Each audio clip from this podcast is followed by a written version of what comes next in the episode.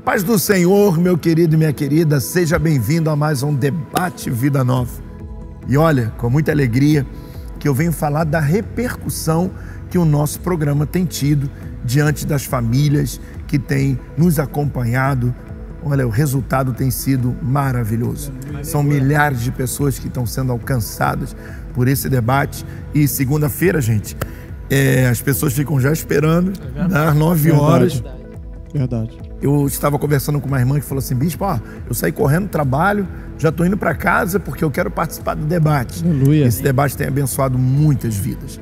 E eu louvo a Deus por esse debate. E hoje estou aqui nessa mesa, mais uma vez, com meus pastores, pastor Tiago Paulino, a paz do Senhor, pastor. A paz do Senhor, bispo. É um prazer e uma honra estar aqui nessa mesa mais Amém. uma vez para poder debater, esclarecer alguns assuntos à luz da palavra de Deus. E eu quero dizer, com certeza, esse debate vai ser uma bênção para a sua vida. Fica ligado. Amém. Pastor Caio Felipe. A paz do Senhor, Pai, a paz do Senhor, vocês que, que nos assistem. Muito obrigado pela oportunidade de estar aqui mais uma vez nessa mesa repleta de homens de Deus e também poder debater acerca da Bíblia, né? Um tema que vai trazer um impacto muito grande para você nessa noite. Aleluia. Também estou aqui pela primeira vez conosco, nosso querido pastor Vitor Abreu, pastor da nossa igreja é, missionária Vida Nova, lá do Recreio. A paz, pastor. A paz, pai, paz, pastores, paz do Senhor, meu amigo, minha amiga. Olha só, fica ligado, porque eu tenho certeza que Deus vai falar através das nossas vidas, daquilo que vai ser discutido nessa noite. Eu tenho certeza vai abençoar a sua vida e a sua família em nome de Jesus. Amém. Mais uma vez aqui com o meu querido pastor Luan Cerqueira. Boa noite, pai. Boa noite, meus irmãos. Eu tenho certeza que será uma noite especial. Eu quero te fazer um pedido especial. Pegue nesse momento, copie o link dessa transmissão, compartilhe com seus grupos de família, compartilhe com seus grupos de trabalho, de escola. Seja um missionário virtual nesse momento, porque nesse momento o máximo que você compartilhar são maiores pessoas que vão ouvir essa palavra de hoje, que vai produzir vida, e eu tenho certeza que será uma noite muito especial, Pai. Aleluia, louvado seja Deus. Aleluia. E meus irmãos, olha, hoje o tema é forte. Amém? Muito forte. O pai. tema é forte. Aleluia. Alguém escreveu na nossa página e pediu, porque eu também quero dar esse momento uma oportunidade de você de escrever aí na página o tema pelo qual você gostaria que nós discutíssemos aqui nessa mesa e com certeza em algum momento nós vamos é, fazer o nosso debate baseado na sua escolha. Né? E hoje também é um tema de escolha dos nossos ouvintes. Mas antes de falar do tema e de continuar, eu quero chamar você para um clipe do nosso Ministério de Louvor Vida Nova uh! e a gente já volta já já. Fica aí conosco, hein?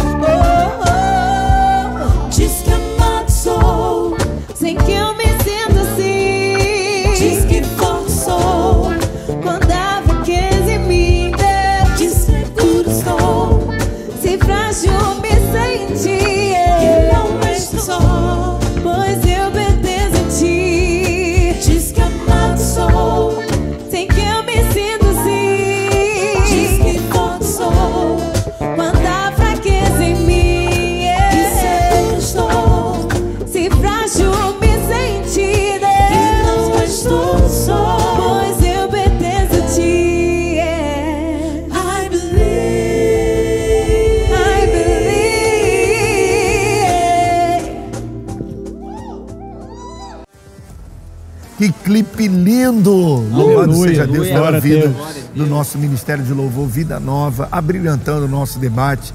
E Estamos de volta aqui. Que bom. Quero convidar você a compartilhar esse link aí, ó. Vamos alcançar pessoas, né? Compartilha aí. Muitas pessoas têm dificuldade de compartilhar. E num próximo intervalo, eu vou pedir ao nosso querido Bruno Brandão, que é o rapaz das artes aqui da nossa MVN TV, ele vai colocar no intervalo um clipezinho mostrando para você como é que você compartilha, como é que você se inscreve e como é que você curte a página para que todas as vezes que entrar uma programação nova, você seja notificado. Glória a Deus. Aleluia. Então, você que já sabe compartilhar, conto aí, né, com a sua com seu amor pela obra de Deus, que o máximo de pessoas alcançadas é o máximo de pessoas que vão receber a palavra É do nosso Senhor e. Salvador Jesus Cristo. Estamos aqui com esse propósito. Amém. Amém. Bom, o tema de hoje é um tema muito forte que colocaram falando sobre suicídio. Meu Deus, Forte. é muito forte. É verdade. Só que nós não podemos debater esse tema sem falar de muitas coisas antes disso.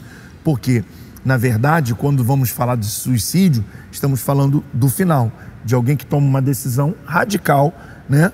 Então, até chegar lá existe um processo. Né? Sim, e é isso sim. que nós vamos começar a debater aqui, porque ninguém sente vontade de acabar com a sua própria vida do dia para a noite. Não é uma coisa assim é, tão repentina. Existe um processo de coisas que vão acontecendo. E eu quero, dentro da Bíblia Sagrada, falar um pouquinho, é, até chegar lá, sobre cura interior Amém. né, sobre a cura da alma, sobre a cura das emoções, sobre a cura do coração, né? O que é a cura interior? A gente ouve tanto falar disso, existem pastores que fazem seminários sobre cura interior, né, que são profundos e que são libertadores, que muitas pessoas recebem a cura da- da- do, do- do passado, dos traumas que receberam no passado. E é um assunto muito sério, é um assunto muito tratado na Bíblia, durante toda a Bíblia Sagrada. E nós podemos até ver o próprio Deus né, é, trazendo palavras de cura para o seu povo, curando os sentimentos, as emoções diante das adversidades que eles tiveram. Por exemplo, lá em Isaías, no capítulo 41, no versículo 10, quando Deus diz assim: Não temas porque eu sou contigo, Deus está trazendo uma palavra de cura, né? Verdade. Deus está trazendo assim: ó, tira o medo, arranca o medo e confia em mim. Então, Deus está trazendo uma palavra de cura, de, de bênção, para que a pessoa troque o medo, troque a insegurança, né, pela confiança em Deus. E a cura interior é um assunto que, ao mesmo tempo, tem sido muito, trata- muito tratado e trabalhado nos dias atuais por muitos ministérios. Existem até pastores que dedicam o ministério deles a esse assunto. Verdade. né? Eles deixam de ser pastor de igreja, de povo, para tratar somente dessa área e fazer seminários e, e, e, e ser it- itinerantes, né, como dizem, e seguindo, indo em igrejas, ministrando a cura interior. É um assunto bíblico muito forte.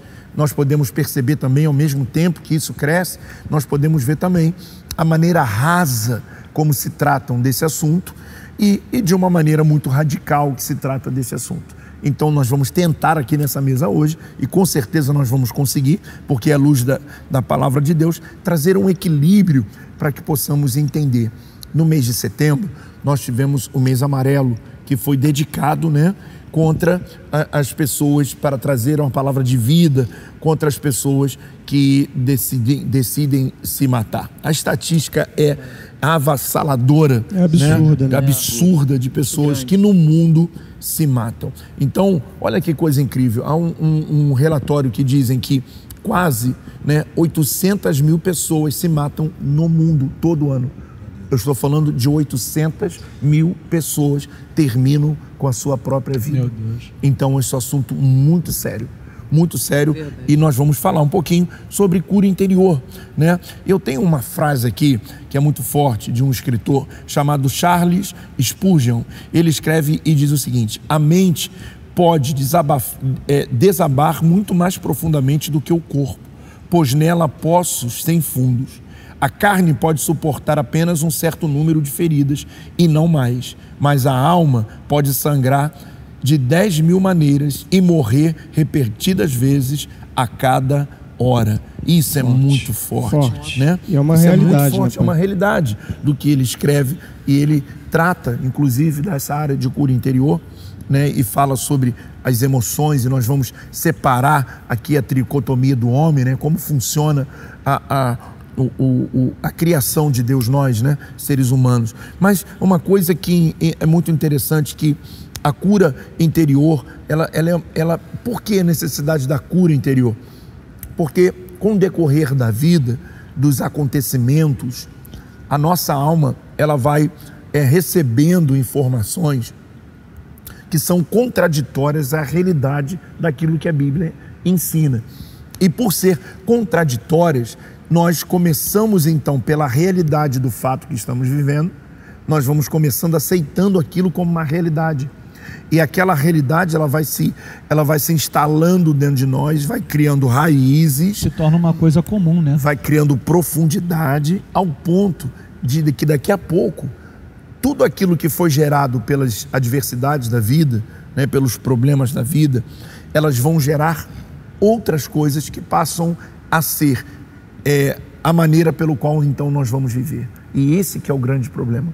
Então existem muitas pessoas que vivem na solidão, que vivem em depressão, que vivem num complexo de culpa, diante de mágoa, medo, angústia, decepção, ansiedade, inferioridade, amargura, rejeição e olha, etc. Abre-se um leque, né? Abre-se um leque.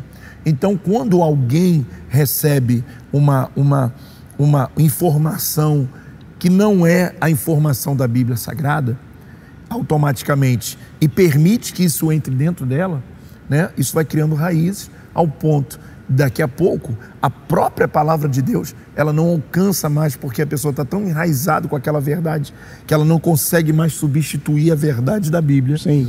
pela verdade que ela está vivendo. Se torna a realidade da vida dela, né? Isso aí. Então passa a ser uma pessoa, uma pessoa que carrega a amargura, ela se torna uma pessoa amargurada. Né? Eu, eu lembro do texto de Ana, quando ela vai diante do sacerdote e que ela está lá no templo orando e ela gesticula com a boca. O, o, o sacerdote olha e diz assim: Pô, essa mulher está embriagada. E vai chamar a atenção dela e diz assim: Meu senhor, eu sou apenas uma mulher amargurada. Então, a amargura fez com que ela abrisse a boca sem sair som. Então você vê. Não tinha força pra falar mais, Não tinha força para falar. A que ponto nós chegamos, né? Uma pessoa chega quando a amargura ela entra. Estou falando no caso de Ana, né? E que fez com que ela tomasse uma, uma decisão desesperada de subir ao templo, de orar e de meu Deus, olha, isso tem que se resolver, né? De alguma forma. Ao mesmo tempo que ela usa a fé, ela, ela, ela diz que tem um sentimento e que esse sentimento que ela está carregando é um sentimento negativo, é um sentimento de frustração, é um sentimento de vergonha, né? Que ela carregava de Penina, sempre magoando ela e ferindo ela, e ela, uma mulher estéril, e carregava aquela dor de ser estéril, aí carregava amargura na alma. E isso é muito forte. Mas eu quero começar aqui, daqui a pouco eu quero que vocês participem comigo, mas eu quero já abrir esse leque falando sobre o homem se- sendo um ser tricotômico. Né? Então, o homem ele é formado de corpo, alma e espírito. Nós temos o nosso corpo, temos a nossa matéria, temos a nossa alma, onde fica o centro das emoções, do intelecto, né? onde fica a mente, a psique, onde ficam as nossas decisões, onde ficam os nossos sentimentos e também as nossas emoções. E também somos um homem espiritual. Para aqueles que já nasceram de novo, né? O homem espiritual é que rege a nossa vida. Sim. Mas para aqueles que não conhecem a Jesus, ou até para aqueles que nasceram de novo, é, se não tiverem uma vida constante de crescimento, de amadurecimento espiritual, a alma onde a gente recebe as informações. E é, o que, que ela vai fazer? Bom, a alma automaticamente ela vai influenciar o corpo. Né? Então, tudo que vem sobre a nossa alma, ela é gerado um sentimento, uma emoção, a mente, ela, ela reage em relação àquilo, positivo ou negativamente, e aí o corpo automaticamente recebe a informação. Isso é tão sério que existem enfermidades que são geradas pelo psicológico, né? É, a, a maioria dos cânceres hoje, pai, é questões psicológicas. Psicológicas. Então, pessoas que carregam ódio, rancor, a probabilidade dela desenvolver o câncer é muito é grande. Muito grande, é grande, é, muito absurda. Existe um pastor chamado é, Alcione Almeric, que é um, ele fala muito sobre essa área. E eu lembro uma vez, eu estava numa palestra dele, e ele estava falando que é, ele atendeu uma, uma, uma senhora no gabinete dele e essa mulher estava com um câncer terminal, terminal. E ele começou a fazer um trabalho com ela e, e tentar descobrir sobre a vida dela e então ele descobre que a mulher carregava um ódio do marido, muitos anos, casada há 30 anos, um Meu ódio, Deus. uma coisa que ela não, não, jamais poderia perdoar e tal. E ele então falou: se você perdoar o seu marido, começou um trabalho com ela de perdão. E incrível, quando ela deixa o Espírito Santo entrar e ela perdoa o marido, automaticamente ela ficou curada. Meu Deus. E isso é real, gente. Isso é muito real. Então, é, a gente vai chegar lá no suicídio, calma aí. Estamos falando da tricotomia do homem. Eu quero que você entenda onde é que funciona isso. Por quê? Porque quando a pessoa está na igreja, ela está sentada no banco assistindo, ela sabe que tem a depressão, ela sabe que tem emoção, mas ela não sabe como reagir, ela não sabe o que fazer para sair daquilo. Então é necessário a gente se conhecer, conhecer como é a nossa estrutura humana, como Deus nos formou, né?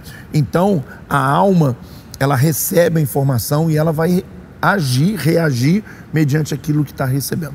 Eu quero começar agora e, e voltar um pouquinho atrás e falar um pouquinho sobre traumas, que está dentro de todo esse contexto. É, e é uma, é uma estatística muito interessante, né? Quando uma, uma, uma, uma, uma criança ela é, nasce num lar desestruturado, e é uma coisa muito interessante. Eu lembro que quando eu estava na quarta série, se eu não me engano, na quarta série, eu tinha uma professora que era muito, muito rude, né? E tal, aquela coisa toda. E eu lembro que num certo momento ela me fazendo uma pergunta, eu não soube responder, e ela falou assim: Você é burro, você é isso, você é aquilo. Eu fiquei tão travado em relação àquilo que eu repeti o ano. Isso marcou, né? Marcou, ela me travou, ela me, me jogou uma sentença. E eu, ainda criança, sem entender aquilo, Aceitou. aceitei aquilo entrar dentro de mim. É o peso de uma palavra Isso. também. Acreditou, né? né? E as minhas notas foram todas zero até o final do ano. Então eu repeti o ano e tive que pegar uma outra professora, porque eu não, não sabia como explicar para minha mãe aquilo tudo. Aí quando a minha mãe foi descobrir, descobriu, foram palavras e os amiguinhos rindo, né? O bullying. Então, as palavras negativas que a gente recebe na infância, como, olha, você não vai chegar a lugar nenhum, olha, você é um miserável, você é aquilo, e nós vamos aceitando aquilo e quando a gente aceita, aquilo faz parte do nosso caráter, é faz parte da nossa vida, faz parte da nossa essência. Então, qual a probabilidade de uma pessoa dessa ser bem sucedida no futuro? Muito difícil. Muito difícil. É, é, é praticamente impossível. Então, Se não houver uma ação espiritual, é praticamente impossível. Impossível. Então você vê muitas pessoas hoje dentro da igreja, servos de Deus, mas que carregam um complexo de inferioridade, né? Porque teve um irmão que era mais bonito que ele, melhor e, é, condição, é, melhor condição do que ele, e o outro melhor aqui, o outro melhor ali. Então você vê que dentro da família a família era mais pobre e agora carrega aquela aquela autocomiseração de que eu não vou chegar a lugar nenhum, não vou. A própria essência dele agora cria um, uma limitação. Então ele não consegue chegar aonde quer. Aquilo, aquilo impregna na pessoa. Isso aí, isso é coisa muito séria. E quem atua através disso? Satanás. Porque ele vem, ele potencializa aquilo e ele amarra a pessoa. Na, porque na sua fragilidade. O maior né? propósito do diabo é impedir que nós sejamos a imagem e semelhança de Deus. Deus. Porque se nós formos a imagem e semelhança de Deus, queridos, nada nos segura, nada nos verdade. para, né? Então, quando a glória de Deus reflete em mim, eu reflito em Deus, ele em mim, aí nós vamos entender o que Paulo diz, que nós somos mais que vencedores, que tudo posso naquele que me fortalece, que nada poderá me separar do amor de Deus, que, que é, ninguém poderá contra o ungido do Senhor, e nós começamos a tomar posse dessas verdades espirituais, mas para que isso aconteça, tem que haver uma libertação interior. Essas verdades, né, quando são liberadas do altar, elas vêm quebrando tudo aquilo todas as mentiras, né? Mas que a gente chega na igreja, As pessoas chegam na igreja vivendo essas mentiras como verdade. É isso aí. Por isso que é tão importante né, a, a autodeclaração, você levantar as mãos no momento de, de, de palavra profética e falar: eu, eu sou um vencedor, Deus está comigo, porque o, a vida inteira até a pessoa entrar pelas portas da igreja, ela ouve: você não vai conseguir, você é pior do que todo mundo, É verdade, você é, é é- é o menor da casa, você e tal. E quando chega aqui, é, é até um confronto, né, bispo? É verdade, é um confronto. Porque É um ela ouve o tempo inteiro, a vida inteira ela ouviu que ela não podia, que ela não ia dar, que ela era uma pessoa doente, que o, o avô morreu, o pai morreu daquela doença, então ela ia morrer também. E chega aqui no altar, fala, levanta a mão e fala: Eu, eu sou vencedor. O, Jesus levou a- as minhas dores, as minhas doenças na cruz. A pessoa fala: Mas peraí, não é isso que eu ouvi a vida inteira.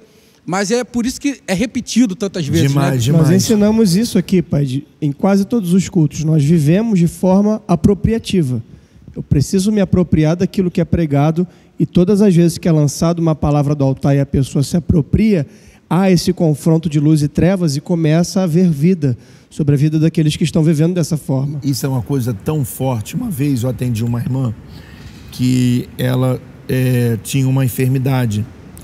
E essa enfermidade que ela tinha, quando eu fui atender ela no gabinete, falei: Olha, eu vou orar por você. Ela falou assim: Não, bicho, fica tranquilo, porque ó, a minha avó morreu disso, a minha mãe morreu disso. E aí, tipo assim, isso foi uma forma de Deus até me mostrar, tipo assim, que ia acontecer comigo. Então, emocionalmente eu tô pronta, não sei o quê. E eu fiquei Deus. chocado com aquilo. Já, né? Meu Deus. Eu falei assim, "Ué, então Deus não, não pode curar você? Ela, não pode, mas é uma coisa hereditária. Eu falei assim, mas o meu Deus quebra essas maldições hereditárias. Exatamente. Né? Então você vê que a pessoa estava tão apropriada daquela, daquele, da, da, daquela inverdade, né? porque isso aconteceu nas famílias. Quando eu olho para a cruz e observo que ele levou sobre si as É minhas enfermidades, Exatamente. eu digo assim, não, na minha, É na tudo. minha geração não. ali, aí. naquela vida ali, o diabo cumpriu o objetivo É dele. Conseguiu fazer ela É desacreditar daquilo que ela realmente é em Deus, né? E hoje, 90% das pessoas que estão prostradas, que servem a Deus, é porque precisam de cura interior. Não há mensagem que deixa ela animada.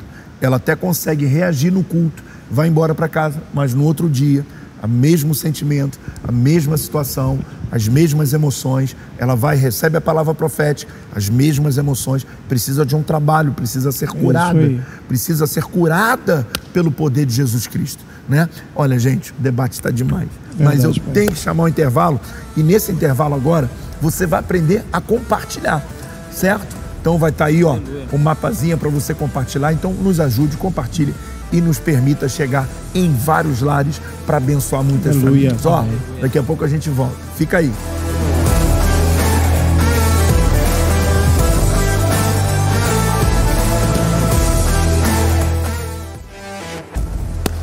Bom, queridos, estamos de volta aqui no nosso debate Vida Nova e hoje um tema muito forte, polêmico, É né? verdade. mas estamos aqui através das escrituras sagradas tentando ensinar a você a profundidade do que representa não só o su- o suicídio, mas o suicídio já é o final de toda a enfermidade que existe dentro da alma do ser humano. A Bíblia diz assim no livro de Provérbios: olha, de tudo que se deve guardar, guarda o teu coração, porque dele procede as fontes de vida. Mas é, Salomão está sendo muito sábio, né? A sabedoria de Salomão dizendo, ó, guarda o coração. Então, o que é o coração? É o centro das emoções, está falando da alma. Guarda a tua alma. Então, como é que eu vou guardar a alma? Criar um filtro para que nem tudo passe da maneira como é apresentado. Então, eu quero falar porque quando a nossa alma é ferida, quando o nosso coração é ferido, né, é, é- é- na a sua fragilidade, vulnerabilidade, o coração é machucado. Por quê, bispo? Pela vida, pelos outros, que muitas pessoas às vezes nos machucam Verdade. por nós mesmos quando tomamos uma decisão Sim. errada, não é? Sim. E quantas oportunidades, pastores, a gente perdeu na vida porque não soube esperar, porque se precipitou.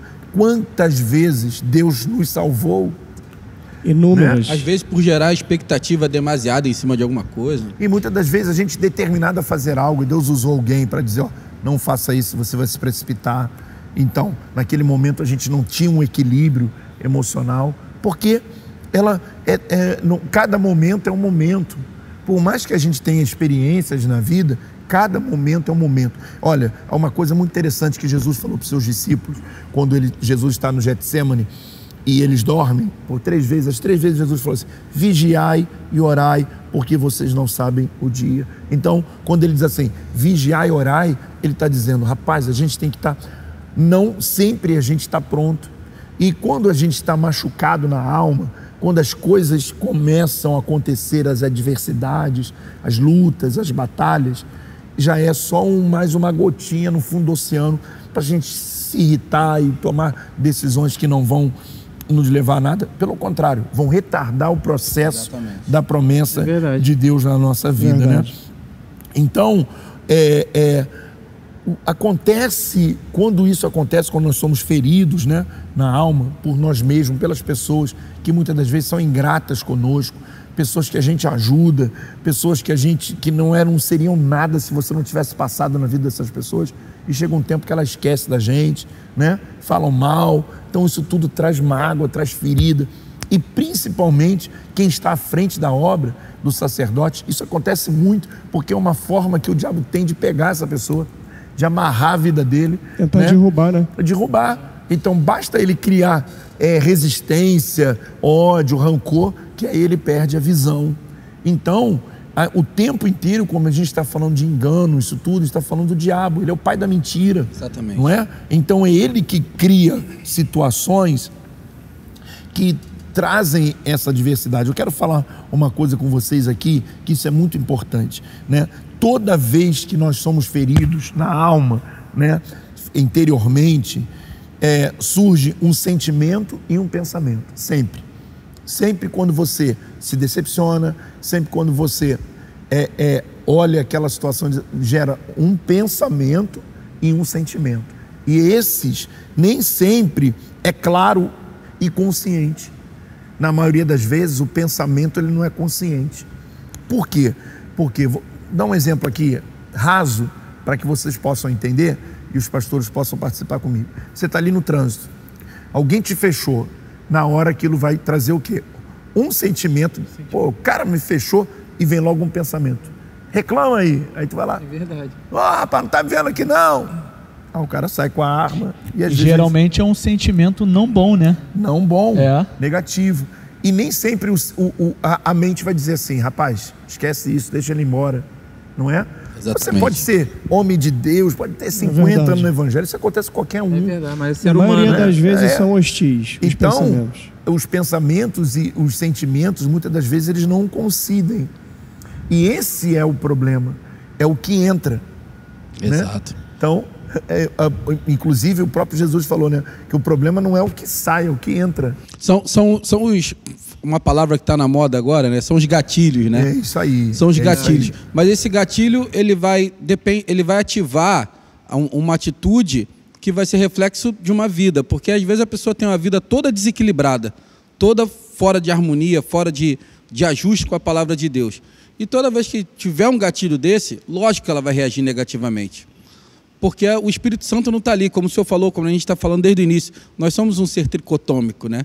Então, se o, o não tiver ação espiritual sobre essa alma, a nossa reação vai ser negativa sempre. Ser sempre. sempre. O gatilho Verdade. sempre vai ativar uma arma que vai estar apontada para alguém e vai causar um estrago. É, Mas quando o Espírito Santo tiver, tá na gente, né, atuando, vigente ali de forma integral, os gatilhos vão continuar acontecendo, as situações vão continuar acontecendo, independente se eu estou buscando a Deus ou não.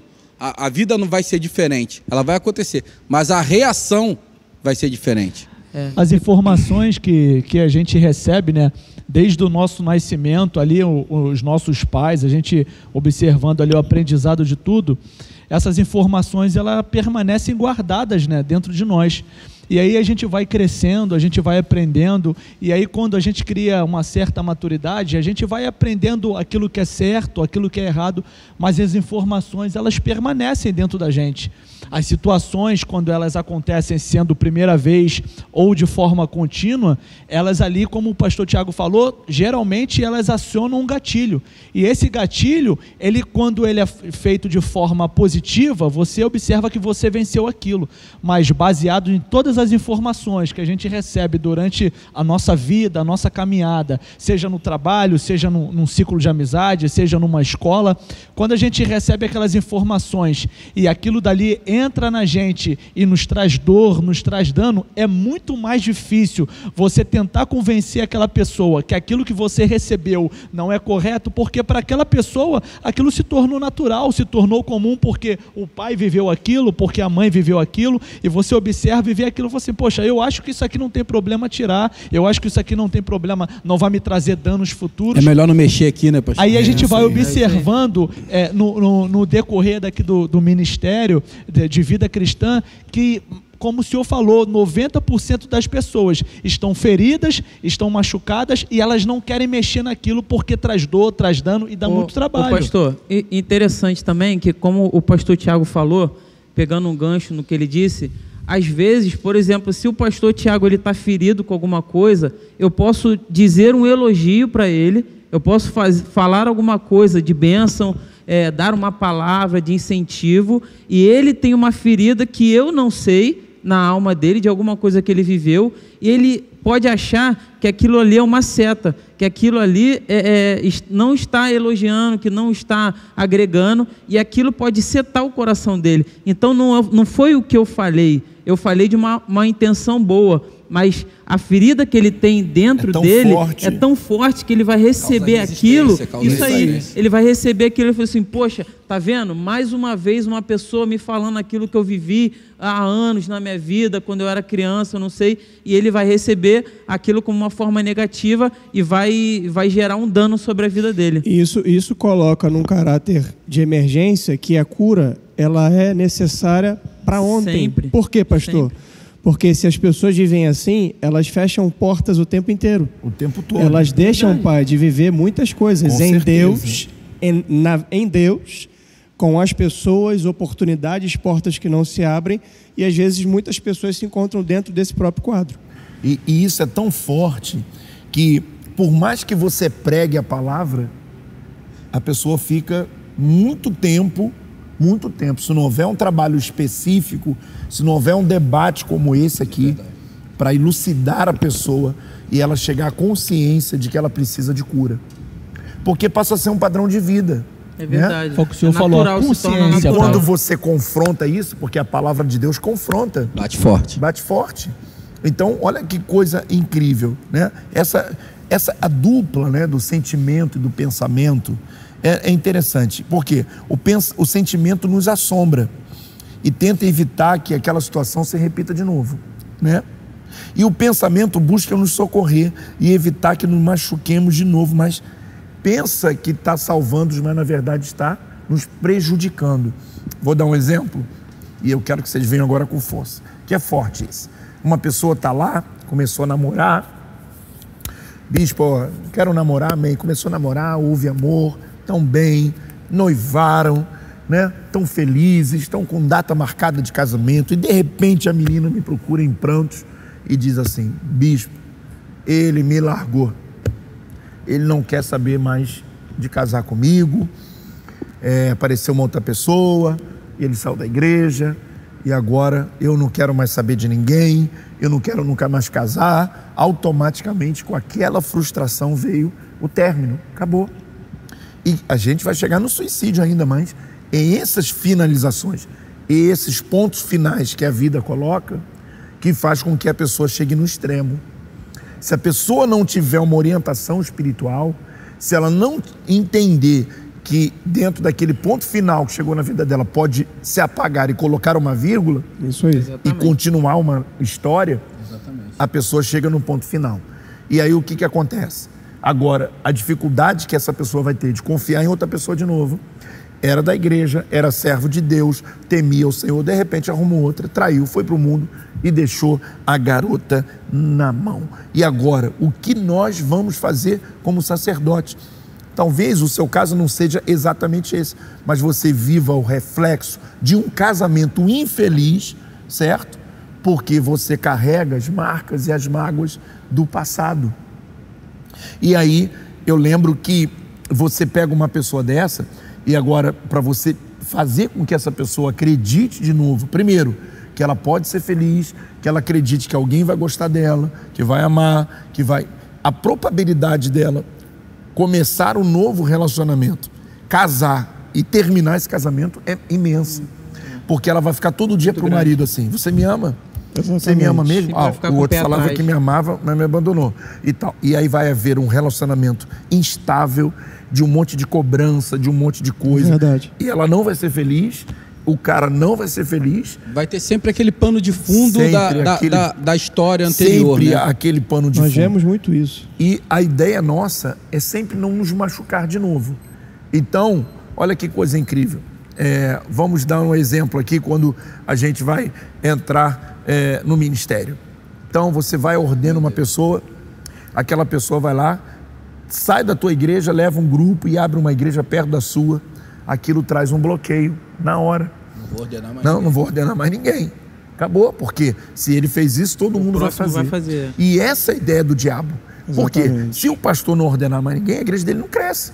A igreja dele não desenvolve. Se ele tem dois pastores numa igreja imensa, a igreja vai chegar onde? Se tiver que abrir congregações. E aí o Satanás vem com força naquela situação, né?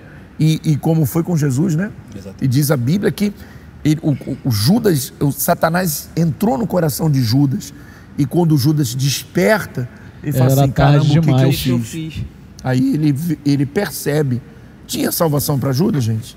Tinha. Pai, com Se certeza. houvesse arrependimento. Com Lógico. certeza. Essa é forte. Tinha salvação para Judas? Tinha. Vale até um outro debate. Tinha. Se ele se arrepende, Deus não perdoa ele? Tinha. Se Jesus não perdoava Com ele? Tinha. Jesus já perdoou Pedro que negou ele. Não é? Verdade. Que negou. Que falou, conhece aquele homem? Não, não conheço não. E depois ele fica tão decepcionado com ele que ele volta para Galiléia e fica lá. E depois Jesus ressurreto tem que aparecer lá em, em João 21 para buscar ele de novo. Isso aí. Porque ele já estava até na pesca, no Tava mar, pescando, Tinha já desistido. tinha voltado à vida antiga, né? Então, você vê como as emoções de Pedro, que fez que um dia ele largasse tudo e fosse seguir, seguir a Jesus, quando ele nega Jesus, faz ele largar Jesus e voltar para a vida antiga. Verdade. Então, como as nossas emoções e os nossos pensamentos são vulneráveis, né? Eles são de acordo com a situação. Por isso, isso é um assunto muito sério que nós estamos tratando aqui. Olha, tá maravilhoso o nosso debate, mas eu vou chamar um intervalo. Os nossos patrocinadores vão estar aí passando. E se você tiver que fazer algum negócio, aproveite um dos nossos patrocinadores, abençoa ele, porque eles são abençoadores da obra de Deus. Já volto, já já.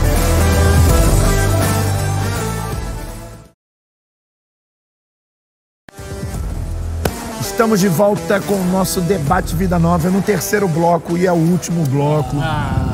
Mas olha, vai pegar fogo agora, certo? Eu já quero voltar aqui com uma, com uma questão muito polêmica, que até hoje muita gente não sabe o que fazer, né? Apesar da Bíblia ser muito claro em relação a isso, né? Eu quero fazer uma pergunta a vocês, pastores, e deixar vocês aqui agora nesse debate com uma responsabilidade muito grande. É, uma pessoa, estou aqui citando, citei o exemplo de uma, de, uma, de uma jovem que ia casar e que ficou aprisionada emocionalmente nos sentimentos e tal. Agora eu quero falar de uma coisa mais grave, mais profunda. É, e esse é o motivo hoje, quando, a gente, quando nós ligamos a TV, não tem um dia que você não vai ver assim: marido matou a esposa porque a esposa estava é, se relacionando com uma, uma outra pessoa. Crimes passionais, né? Isso. Pode. Ah, separou, já tinha três meses separado, mas estava tendo um relacionamento com alguém e o cara não aceita aquilo, vai lá e mata e depois se mata. Então, isso é um assunto muito grave. É um rancor, é um sentimento muito é, é- é forte, é, é uma coisa muito maligna do É, inferno é o ápice, né? que, que mexe muito com o ego, que mexe muita coisa. Agora eu pergunto: uma mulher, é, num certo momento, traiu o marido, foi embora, foi morar com outro e abandonou o marido. Isso gera um estrago absurdo, não é verdade? Verdade. Bastante. E aí, a questão é, né, emocionalmente, uma pessoa dessa que está na presença de Deus, Não estou falando de um ímpio. Estou falando de um homem de uma mulher, crentes em Jesus, porque isso acontece, infelizmente. Talvez Sim. você não seja cristão, esteja falando mais bíblico, isso acontece dentro da igreja, infelizmente. Nem todos são convertidos, não é verdade? E outra coisa, como nós falamos antes aqui no bloco passado, cada situação gera um sentimento e um pensamento e são diferenciados em algum momento. Alguém pode cair, alguém pode errar. Só se der brecha, é? né, para alimentar ela. Se, se, deixar com que essas mentiras entrem, né? Então, o que acontece? Ninguém trai do dia para a noite. Verdade. É então, é um processo. Então, às vezes, está sendo maltratado pela esposa ou está sendo maltratado pelo marido. Não consegue falar a verdade um para o outro. E vão guardando aqueles sentimentos, aqueles vão, vão. Chega um momento que não aguenta é o reflexo de um, de um desequilíbrio caminho, total, né? Desequilíbrio, desequilíbrio total. E faz com que permite a pessoa pensar numa mentira, porque aonde que um relacionamento fruto de uma traição vai dar certo? Em lugar nenhum. Tem como. Não existe respaldo bíblico para isso. É verdade. Né? Então, ele está indo para uma maldição, mas está indo feliz. Então, olha como é que as reações são diferentes. Ele está indo feliz para um pra buraco. Algo ruim. É. Para algo ruim. Então, envolvido pelo encantamento. Né? Envolvido né? por um encantamento, achando que o, o outro lá vai ser melhor do que ele, do que o marido verdadeiro. E ela vai feliz da vida, aí vai para o cabeleireiro, aí põe foto na internet, um novo dia, uma nova mulher, um novo momento. Quantas pessoas estão vivendo debaixo desse engano? Só que isso dura um período. É. Depois ó, vem a conta. E quando puxa o tapete e observa que não era nada daquilo, a pessoa começa a entrar numa crise depressiva e muitos chegam ao suicídio porque não aguentam o peso do pecado. Pastores, isso é uma coisa muito séria. Pai, assim, existe uma frase que, é, que ela ultimamente tem sido muito postada, principalmente no mês de setembro. A frase dizia assim: se você não se curar daquilo que te machucou, você vai sempre sangrar em cima dos outros. Forte, é uma grande forte. realidade muito forte. Forte. Por quê? Porque se a gente. O, o primeiro passo é a gente identificar que existe um problema. Identificando que existe um problema, o segundo passo é a gente pedir ajuda. E entre você identificar que existe um problema e, e pedir ajuda, existe um caminho muito grande muito grande, que para mim é o caminho mais difícil, de você reconhecer e de você pedir ajuda. Nós estamos aqui é, é, como pastores por atender pessoas e a gente observa que muitas pessoas aqui na igreja sofrem por causa disso.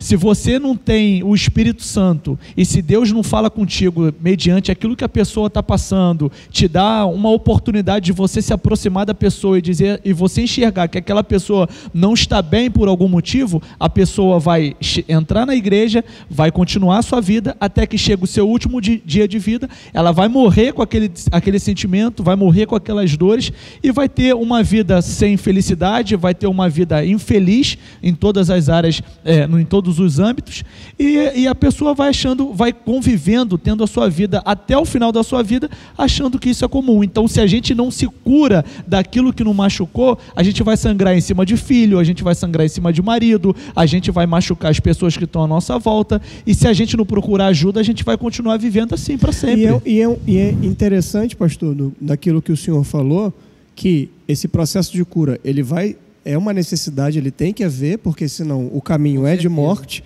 Só que esse processo de cura, e o, o, o, o pai deu um exemplo rock pauleira, porque qual homem quer ser traído e ver a mulher embora? É e qual homem está tá pronto para passar por é isso? A, o machucado que se faz na pessoa é uma pancada muito forte. A cura tem que haver, só que esse processo de cura, é o próprio nome diz, é um processo vai ser um processo. O senhor falou algo, pastor, que é uma realidade hoje, principalmente a nós sacerdotes dentro da igreja. Às vezes nós passamos um olhar clínico, muitas das vezes Deus nos mostra, muitas das vezes nós olhamos e pela bagagem que a gente já tem, a gente percebe que às vezes a pessoa não está bem, a pessoa está empurrando com a barriga, está fazendo, eu lembro até do profeta Jeremias agora, dizendo ao sacerdote, vocês estão curando o povo superficialmente. A pessoa se cura superficialmente, não enfrenta o problema de frente e não faz isso que o senhor falou. Pedir ajuda. É que para mim é o primeiro estágio. Opa! Então, olha só. Isso está ficando tão sério, agora a gente vai chegar num propósito do tema, Por quê? Porque não adianta é, gente falar de cura interior. Primeiro, se a pessoa identificar que precisa ser curada. É isso aí, É pai. isso aí. Não é é? isso aí. e, e mudar o seu discurso. Quer ver um Exato. exemplo? Uma pessoa que é desfavorecida financeiramente na vida, né? Então ela vive, sempre viveu é, dependendo de alguém que ajudasse ela, Condicionada. condicionada a isso. Se um dia alguém diz para ela assim, não, não vou te ajudar mais, pronto. Acabou. A pessoa pode ter ajudado chateada. durante 30 anos. Por causa de uma vez que disse que não, ela vai guardar porque ela acha Ela acha que tem obrigação. que tem de- obrigação, ela criou aquela identidade, ela não consegue romper e dizer, não, eu preciso depender de Deus, é Deus que vai me sustentar, É verdade. Deus que vai me ajudar. Então, como uma pessoa vai sair dessa? Identificando. Segundo, pedindo ajuda. 90% dos casos das pessoas que entram em depressão, elas não pedem ajuda. Exatamente. É. Certo? E quando chegam no fundo do poço, aí que vai pedir ajuda. Aí ajuda vai para onde? Para o médico, vai para o psiquiatra. Vai pra tarja aí vai- preta. Vai pra tarja preta, vai para o remédio. Vai Porque ficar é uma tratando doença. sintoma, né? É uma doença. Olha, quando a gente está com dor de cabeça, quando você está com dor no corpo, o que, que você faz? Pô, vou no médico, Certo. né? Tá, chega lá, tá com uma gripe aí, beleza. Dá um remédio, você toma um remédio. Mas como é difícil as pessoas reconhecerem os problemas da alma Meu Deus. né? Verdade. De falarem, meu Deus, eu estou deprimido, meu Deus, eu estou depressivo, meu Deus, eu estou calado demais. Ainda mais Nossa, homem, né? Isso. Que a gente, desde. é, infelizmente, a nossa sociedade, a A gente é cultura, criado para não mostrar, É verdade. não chorar, Pastor, não mostrar Deus fraqueza. sempre usa alguém. Às vezes, a gente não entende. Verdade. Às vezes, se alguém fala assim, você está tão calado, a gente não pensa assim, por que, que eu estou calado se eu falo sempre? É É verdade. verdade. Né? Às Deus vezes- sempre joga um não é? bote, né, pai? Joga. Aí, mas nós pensamos assim, ah, eu estou calado porque eu não quero falar.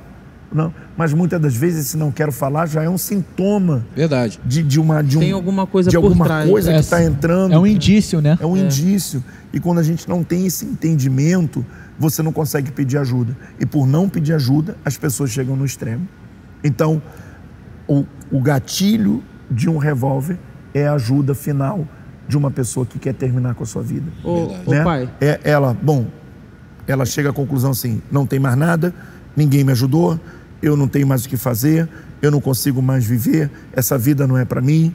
E aí ela vai pss, dar um tiro na cabeça, pula de um prédio Toma um né? remédio. verdade. e acha que aquilo vai resolver o problema. Só que ela, ela vai para o inferno, vai para o certeza. inferno É a realidade, né? Da Bíblia. e vai deixar um monte de problema para as pessoas que ficaram. Meu Família, filho, que muitas das vezes vê essa cena, que muitas das vezes vai olhar o corpo do pai caído lá embaixo e vai carregar mais um trauma. E a probabilidade desse espírito do suicídio, que é um espírito que atua na pessoa. Então, quero já começar aqui agora falar que o suicídio já não é mais só uma enfermidade, uma marca do passado, é aquela marca que não foi tratada que se potencializou e houve uma influência maligna do certeza. diabo dizer assim, ó, não tem, acabou, acaba com a sua vida. Resolve o problema. pega algo que Destrói já a sua existe vida. né, e potencializa. Algo que já existe e diz assim, ó, não tem mais como você sair disso. Como uma pessoa não tem mais para onde correr, ela não tem mais para onde pedir ajuda, Sente ela não sabe mais né? o que fazer, num sufoco e ela decide terminar com a sua vida. Bispo, é, é interessante a gente ver todo esse processo, né? Entende esse processo de, de, de degradação da alma, né? E a gente vê que quando a pessoa chega no ponto final, que chega no suicídio, não é uma, a maioria das pessoas que se suicidam, elas não são amantes da morte. É isso Elas não querem Verdade. dançar com a É morte. Verdade. Na verdade, é justamente o contrário. Ela quer eliminar a. Ah, O Quer- suicídio é. não é um grito pela morte. A pessoa gritando, eu quero morrer. A pessoa está gritando, eu quero viver, mas eu não, eu não, sou, É não aí. consigo. É isso aí. Eu quero ser feliz, Você mas não tem tudo. como. É isso eu aí. quero respirar, mas eu não estou conseguindo. Eu quero ter qualidade de vida, mas como eu não consigo, é melhor eu morrer. E o diabo vai lá, é isso aí mesmo. É por aí. Melhor acabar com o Isso é- é sofrimento, né? Então, a, a maioria das pessoas estão querendo viver, estão querendo, mas elas querem ter uma vida no natural. E a gente já aprendeu que o, o, o homem natural, ele não tem jeito, ele não melhora. É isso aí. Melhorar o natural, uma coisa isso liga aí. a outra, né? É interessante É esses nossos debates, que um debate se liga ao outro. É isso aí. E o senhor, a gente falou alguns debates atrás sobre homem espiritual, homem natural, e o problema é que as pessoas reagem muitas das vezes no natural. Isso e aí. quando reagem no natural, tanto as pessoas que reagem bem quanto reagem mal, não vai ter um bom fim. Porque o exemplo que o senhor deu né, do, do, casamento, da pessoa que vai embora e é traído, e o traído, não o traidor, o traído fica, ele pode reagir bem ou mal. Ele pode, as pessoas podem pensar, né? Ele pode ficar deprimido, ficar feio, engordar e, e, e não querer mais se tratar e, e tal. ou acaba, pode ser o contrário. É isso aí. E ele acaba vivendo condicionado ao outro. Isso. Então, por exemplo, ele fica o tempo todo buscando a foto do outro. Ah, como é que ele está bem? É. Olha como é que ele. Né? Aí o outro mostra que o problema dele era, era, era, era o outro, era, né? Era o cônjuge. Isso. Aí aquele cara vai mais para baixo ainda, porque ele carrega a culpa, né? E quando vai ver o cara. Tá vendo? Era eu que estava fazendo aquilo. Quando, na verdade não era. E não era, e não era. Não era isso. É, é uma miopia, né? É miopia. É, emocional. a pessoa. Eu, eu quero dar um exemplo aqui para vocês. Olha que coisa interessante. Que Muitos homens passaram por todos os problemas, inclusive, existe um homem na Bíblia que passou por todos os problemas pelo qual você está passando. Eu já passei e muitos de vocês aqui também já passaram. É, Davi, inclusive eu estou é, terminando de escrever um livro chamado Você Pode, Você é Capaz. É um livreto que vai de 72 páginas, que vai abençoar muito a sua vida, Aleluia. que daqui a pouco a gente está lançando ele. E que eu falo justamente sobre isso. Né? Davi, ele, ele, ele foi um homem esquecido pelo pai. Então, cadê? Foi lá, Jessé, chama Samuel, vai lá na casa de Jessé e unge o rei de Israel. Chega lá, pô, passa as sete. Ah, aí, Samuel, tu não tem mais nenhum filho? Só quando pergunta ah, que ele lembra. Eu tenho mais um, mas ele está lá no campo. Ah, manda chamar ele lá, pô. É ele. Então, Davi, ele viveu essa rejeição do pai, ele viveu a rejeição do irmão, quando o pai manda ele levar suprimento, ele diz assim: quem é você que tu pensa que pode fazer? Está fazendo fazer aqui? Fazer o quê? Né? Aí, e também leva a rejeição de Saul, né? Sim. Que também diz assim, cara, você é um garoto, você não, não pode, pode carregar minha armadura, você não pode vencer Golias. Tem estrutura, né? Então, ele viveu com pessoas criando limitações para ele. O tempo inteiro, o né? O tempo inteiro. Mas ele venceu. Até o próprio Golias, quando ele enfrenta, né? Isso chama aí. ele por eu acaso um, eu sou um cão? Eu fico imaginando Davi no meio, caramba, ninguém gosta de mim. Meu pai me abandonou. Meus irmãos não acreditam. Não acreditam. Saul não acredita e nem um gigante acredita que eu posso matar ele. Eu, eu Mas acho ele, que é... ele emocionalmente, ele tinha convicções. Então, eu quero dizer agora. Emoção agora, blindada, né? agora Emocional vamos, blindado. Agora vocês vão entrar e vou lançar uma para vocês forte, né? O que que acontece quando a pessoa ela se converte a Jesus? Ela precisa de uma mudança emocional. É, é verdade.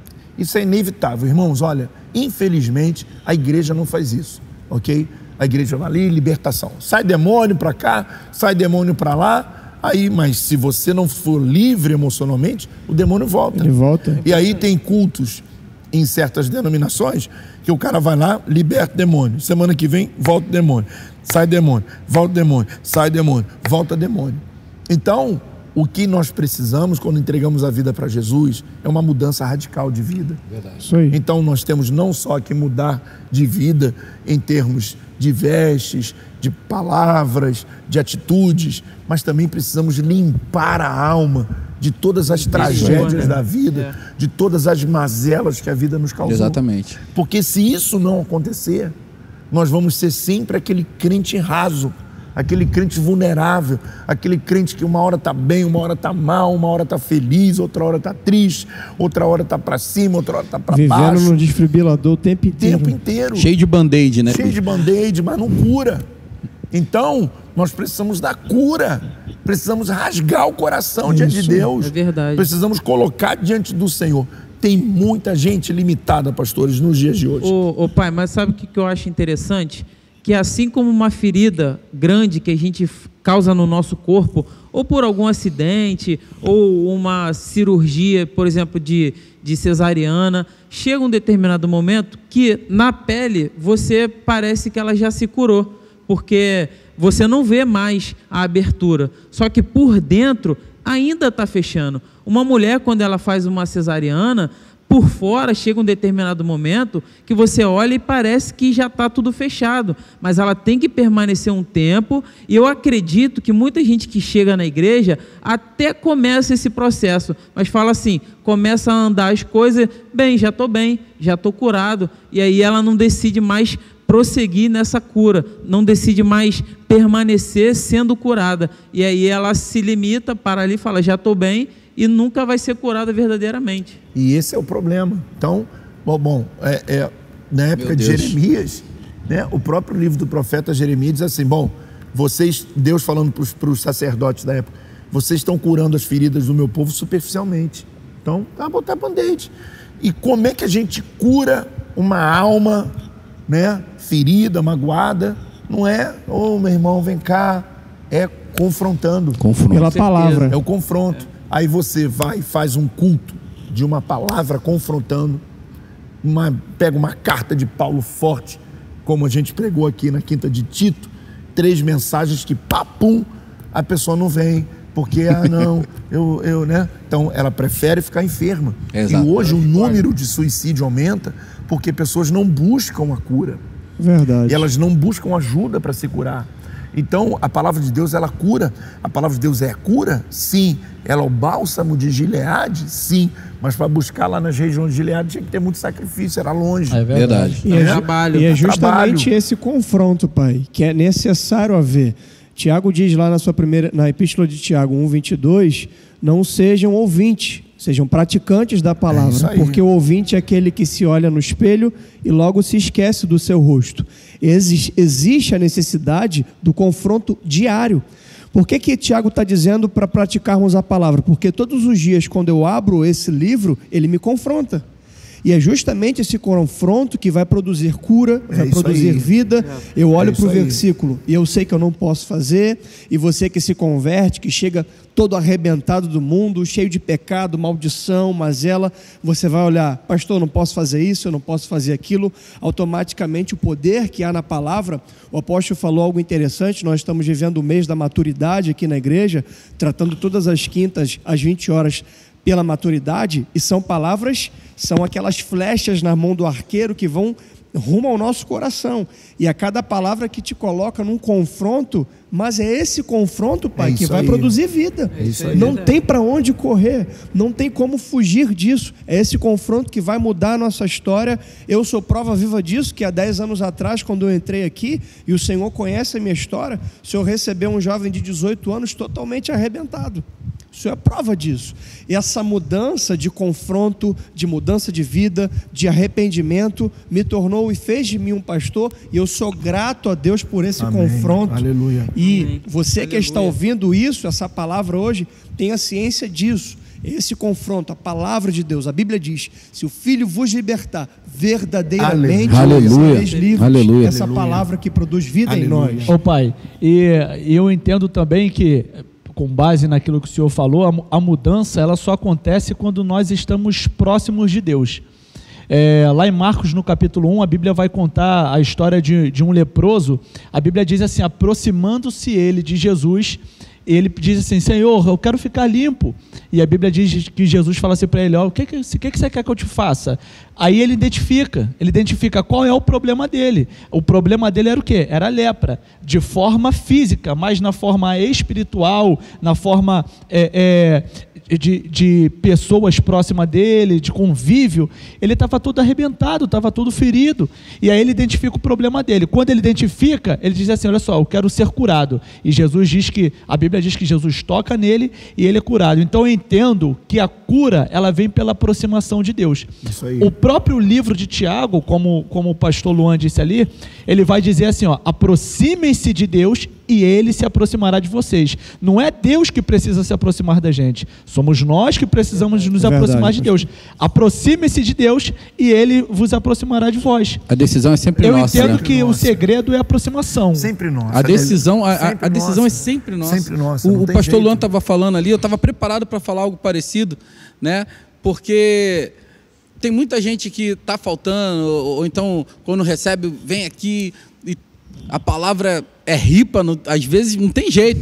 E aí no outro, ah, não sei se eu vou. E eu fico lembrando de 2012, que foi quando Deus me empurrou para a IMVN.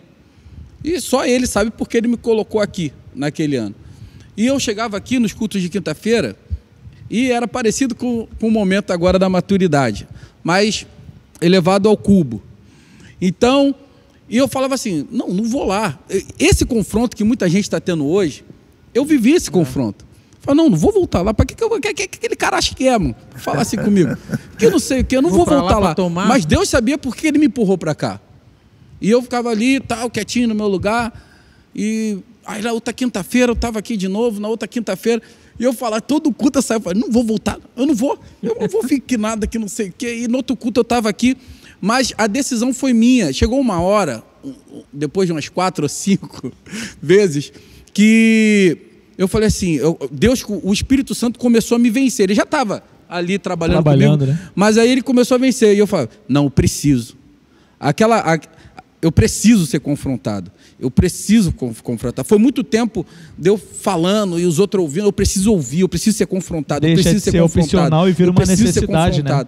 E quando a palavra foi confrontando, eu fui aprendendo, um monte de coisa foi caindo, um monte de peso foi caindo, um monte de. de como é que é o nome daquele negócio que joga do barco? Âncora, Âncora. que estava prendendo, agarrando, foi caindo. A cada confronto, a cada, cada pancada que eu tomava da palavra de Deus, uma âncora daquela caía, uma corrente daquela se partia. Então, não, não, tem jeito, a decisão é sempre nossa. É eu verdade. poderia ter decidido, assim como o pastor né, Luan também, não voltar não voltar. Fala, não, realmente eu não vou, vou procurar um outro lugar. E aí é só fazer aquele negócio, né? Para de fumar, para de beber, troca é roupa, para de falar é palavrão e pronto, você está é bem. Mas não é. Não, não é. é. isso. E graças a Deus, graças a essa decisão, o Espírito Santo encontrou espaço para atuar. Porque se não fossem aquelas quinta-feiras, né, de 2012, Israel que o diga, eu que o diga onde é, eu estaria hoje.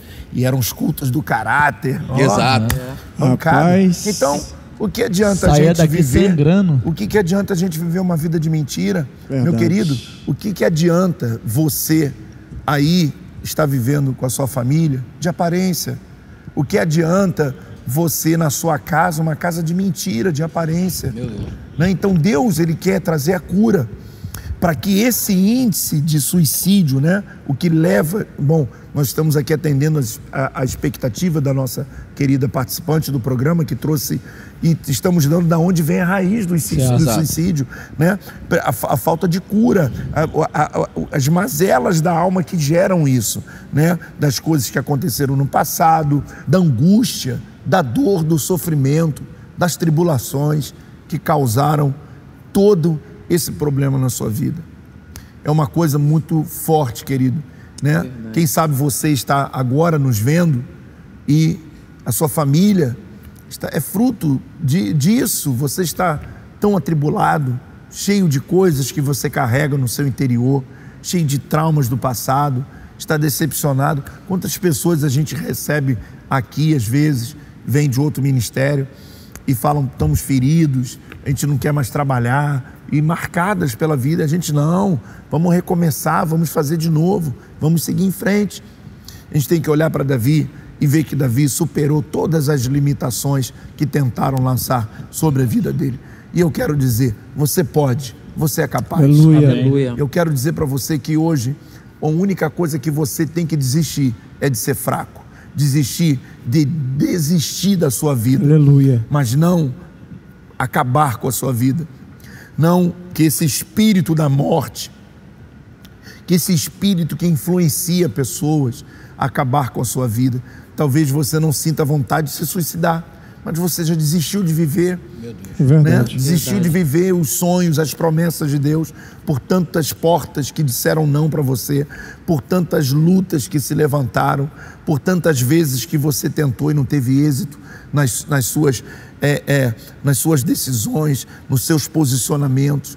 E quem sabe você está vivendo o fruto de uma frustração. Mas nós estamos aqui nesse debate Amém. para liberar uma palavra profética sobre glória a tua vida. Amém. Aleluia. Hoje a morte tem que sair da sua oh, casa. Glória. Em nome Hoje de Jesus. a paralisia tem que sair da sua casa. Em nome de Jesus. Hoje o mal tem que sair daí. Amém. Que a cura de Deus que vem pela ação do Espírito Santo que se movimenta pelo vento do Espírito Santo que sopra e arranca o que não presta, que traz as boas novas, que traz as vitórias e as bênçãos de Deus sobre a nossa vida, sopre sobre você agora, te alcance trazendo agora. vida, trazendo abundância de dias. Ó oh, querido, nós queremos profetizar um novo tempo sobre Amém. você. Aleluia. Em nome de E se nós pedirmos ajuda, Se você pedir ajuda, com certeza você vai ser salvo da depressão, você vai ser salvo desse momento difícil que emocionalmente você permitiu que entrasse dentro da sua vida. Mas creia, haverá um bom em futuro. nome de Jesus. Aleluia. Haverá um bom futuro. Eu creio. Em nome de Jesus. Creia nessa palavra. Aleluia. Receba essa palavra no teu espírito. E ó, tem uma notícia para você. Semana que vem a gente está aqui de volta. Amém. Aleluia. Em nome Nós estamos terminando o nosso debate. Ah. Que pena, já até passamos da hora aqui. Está o nosso diretor lá fazendo sinal para mim, né? Se deixar, isso é um assunto vasto, É né? verdade. Vamos embora. Mas eu tenho certeza que essa noite abençoa a sua Aleluia, vida. glória a Deus. E vamos reviver em Cristo. Vamos Aleluia. reviver em Jesus Cristo. Que com certeza haverá um novo tempo, um novo dia, novos sonhos, novas realizações sobre a sua vida em nome de Jesus. Amém. Obrigado, Deus. pastor Tiago. Obrigado, bispo. Agradeço essa rica oportunidade. Foi muito bom estar aqui, debater à luz da. Amém. Obrigado, pastor Caio. Obrigado, Pai, e eu agradeço também a oportunidade, porque eu estou saindo daqui hoje muito mais abençoado Aleluia. de como que eu entrei. Amém. Obrigado, pastor Vitor. Obrigado, Pai, pela rica oportunidade, assim como o pastor Tiago falou, porque eu tenho certeza que Deus ele falou através das nossas vidas, com você que está aí e conosco. Eu tenho certeza que vai continuar nos abençoando. Amém. Obrigado, pastor Luan. Obrigado, Pai. Obrigado a você, ouvinte. Eu tenho certeza que essa programação hoje foi vida para o seu lar, para a sua vida, em nome de Jesus. Querido, nós abençoamos você, Amém. abençoamos a sua casa, a sua família e desejamos toda sorte de Aleluia. Nome sobre você, em creio. nome de Jesus. A morte foi embora, um Creio. novo tempo Aleluia. chegou Creio. para a sua vida. Amém? Amém. Vamos terminar com alegria? Vamos lá? E que Deus te abençoe. Rica e abundantemente.